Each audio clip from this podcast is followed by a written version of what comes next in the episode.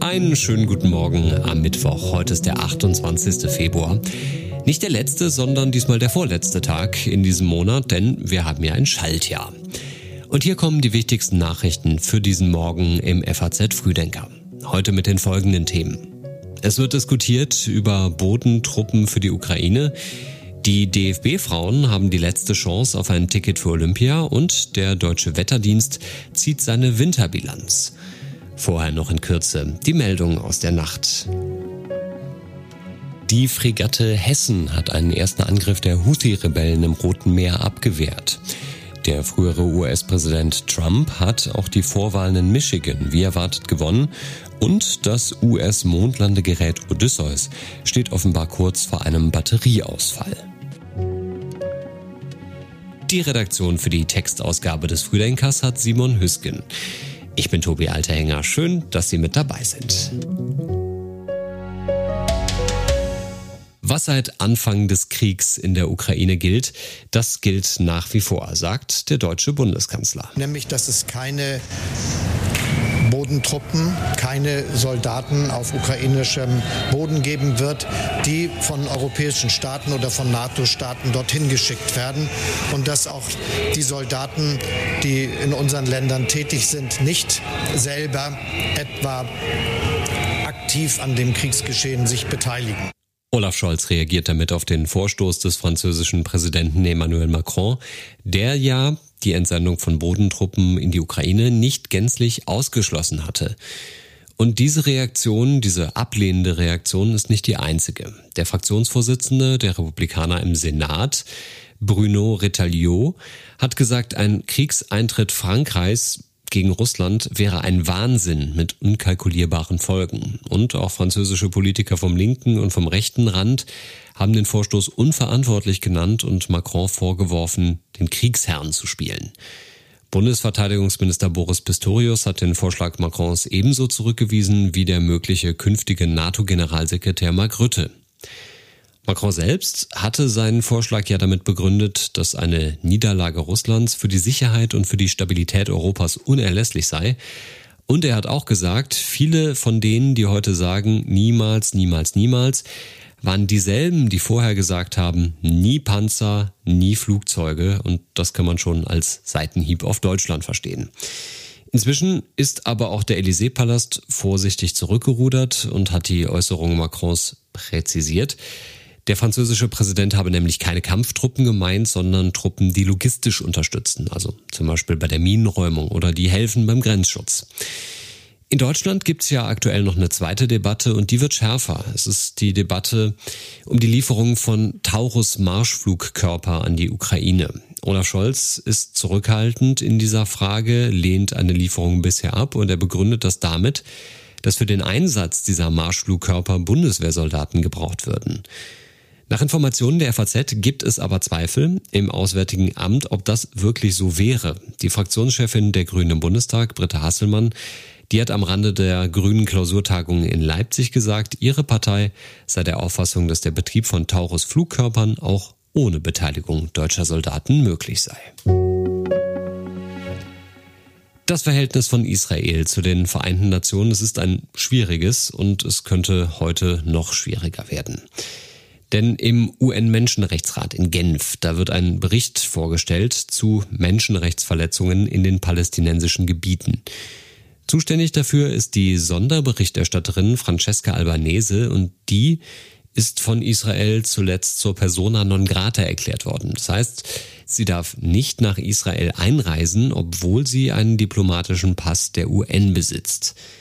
Als eine Ursache für das schwierige Verhältnis von Israel zu den Vereinten Nationen gilt die Tatsache, dass in Gremien wie der Generalversammlung oder auch dem Menschenrechtsrat das einfache Mehrheitsprinzip gilt und viele der 190 UN-Mitgliedstaaten vertreten in diesen Gremien eine Anti-Israel-Haltung. Und zuletzt hatten auch Berichte über eine Beteiligung von Mitarbeitern des Palästinenser Hilfswerks der Vereinten Nationen am Massaker der Hamas am 7. Oktober für eine weitere Verschärfung der Spannungen gesorgt. Und das könnte sich heute, wenn der Bericht zu Menschenrechtsverletzungen in den palästinensischen Gebieten vorgestellt wird, weiter fortsetzen. Daniela Klette werden schwerste Straftaten zur Last gelegt und angesichts der Vielzahl der mutmaßlich verübten, skrupellosen und gewalttätigen Überfälle ist davon auszugehen, dass von ihr auch bis heute noch eine latente Gefahr für die öffentliche Sicherheit und Ordnung ausgeht. Das sagt Daniela Behrens von der SPD, die Innenministerin von Niedersachsen, und das sagt sie nach der Festnahme der früheren RAF-Terroristin Daniela Klette in Berlin. Mehr als 30 Jahre hat die Fahndung gedauert nach Daniela Klette. Jetzt also der Erfolg für die Staatsanwaltschaft Verden und auch der Erfolg für das niedersächsische Landeskriminalamt. Daniela Klette ist heute 65 Jahre alt und sie hat offensichtlich unter einer falschen Identität in Berlin-Kreuzberg gelebt. Das sagt Clemens Eimterbäumer von der Staatsanwaltschaft Verden. Wie lange sich die Gesuchte in, dem, in der Wohnung aufgehalten hat, können wir jetzt aktuell noch nicht sagen. Sie hat sich mit einem Passdokument äh, ausgewiesen, was jetzt aktuell natürlich überprüft wird. Das ist aber ein anderer Name, als sie uns jetzt auch bei der Haftvorführung, äh, wie sie sich bei der Haftvorführung eingelassen hat. Außerdem ist noch ein Mann festgenommen worden, bei dem es sich um einen Komplizen handeln könnte. Er ist jedenfalls nach Angaben der Ermittler ungefähr im gleichen Alter wie die RAF-Terroristen Ernst Volker Staub und Burkhard Garweg. Klette, Staub und Garweg, äh, die drei haben zur sogenannten dritten Generation der RAF gehört. Und dieser dritten Generation werden unter anderem die Morde am Deutsche Bank Vorstandsvorsitzenden Alfred Herrhausen 1989 und am Treuhandchef Detlef Rohwedder 1991 sowie die Sprengung der JVA Weiterstadt 1993 zugerechnet. Zuletzt soll das Trio zahlreiche Raubüberfälle verübt haben. Dabei ging es nach Einschätzung der Ermittler aber weniger um ideologische Motive, sondern um die Finanzierung des Lebens im Untergrund. Von Klette erhoffen sich die Ermittler nun Hinweise für die Fahndung nach den beiden mutmaßlich Flüchtigen. Zunächst hat sie jedoch jede Aussage verweigert. Und mehr zum Fall Klette lesen Sie in der FAZ. Ein Link gibt's in den Show Notes. Gerüchte gab es ja schon länger, dass Apple möglicherweise ein eigenes Auto auf den Markt bringt, das Apple Car. Aber diese Gerüchte könnten bald ein Ende haben, denn Apple soll intern verkündet haben, es wird dieses Apple Car nicht geben. Das berichtet jedenfalls die Nachrichtenagentur Bloomberg. Demnach hat Apple den am Projekt beteiligten Mitarbeitern gestern angekündigt, dass die Entwicklung dieses Autos aufgegeben wird. Der Konzern wollte diese Berichte aber zunächst nicht kommentieren. Statt eines Autos, so berichtet Bloomberg weiter, will Apple offenbar seine Arbeit an künstlicher Intelligenz intensivieren.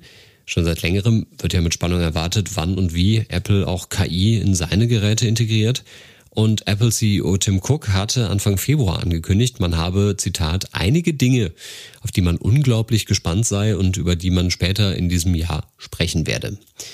Zuletzt hatte Apple nach vier Quartalen in Folge mit Umsatzrückgängen wieder einen Zuwachs vermelden können und für heute hat Apple seine Aktionäre zur virtuellen Hauptversammlung eingeladen.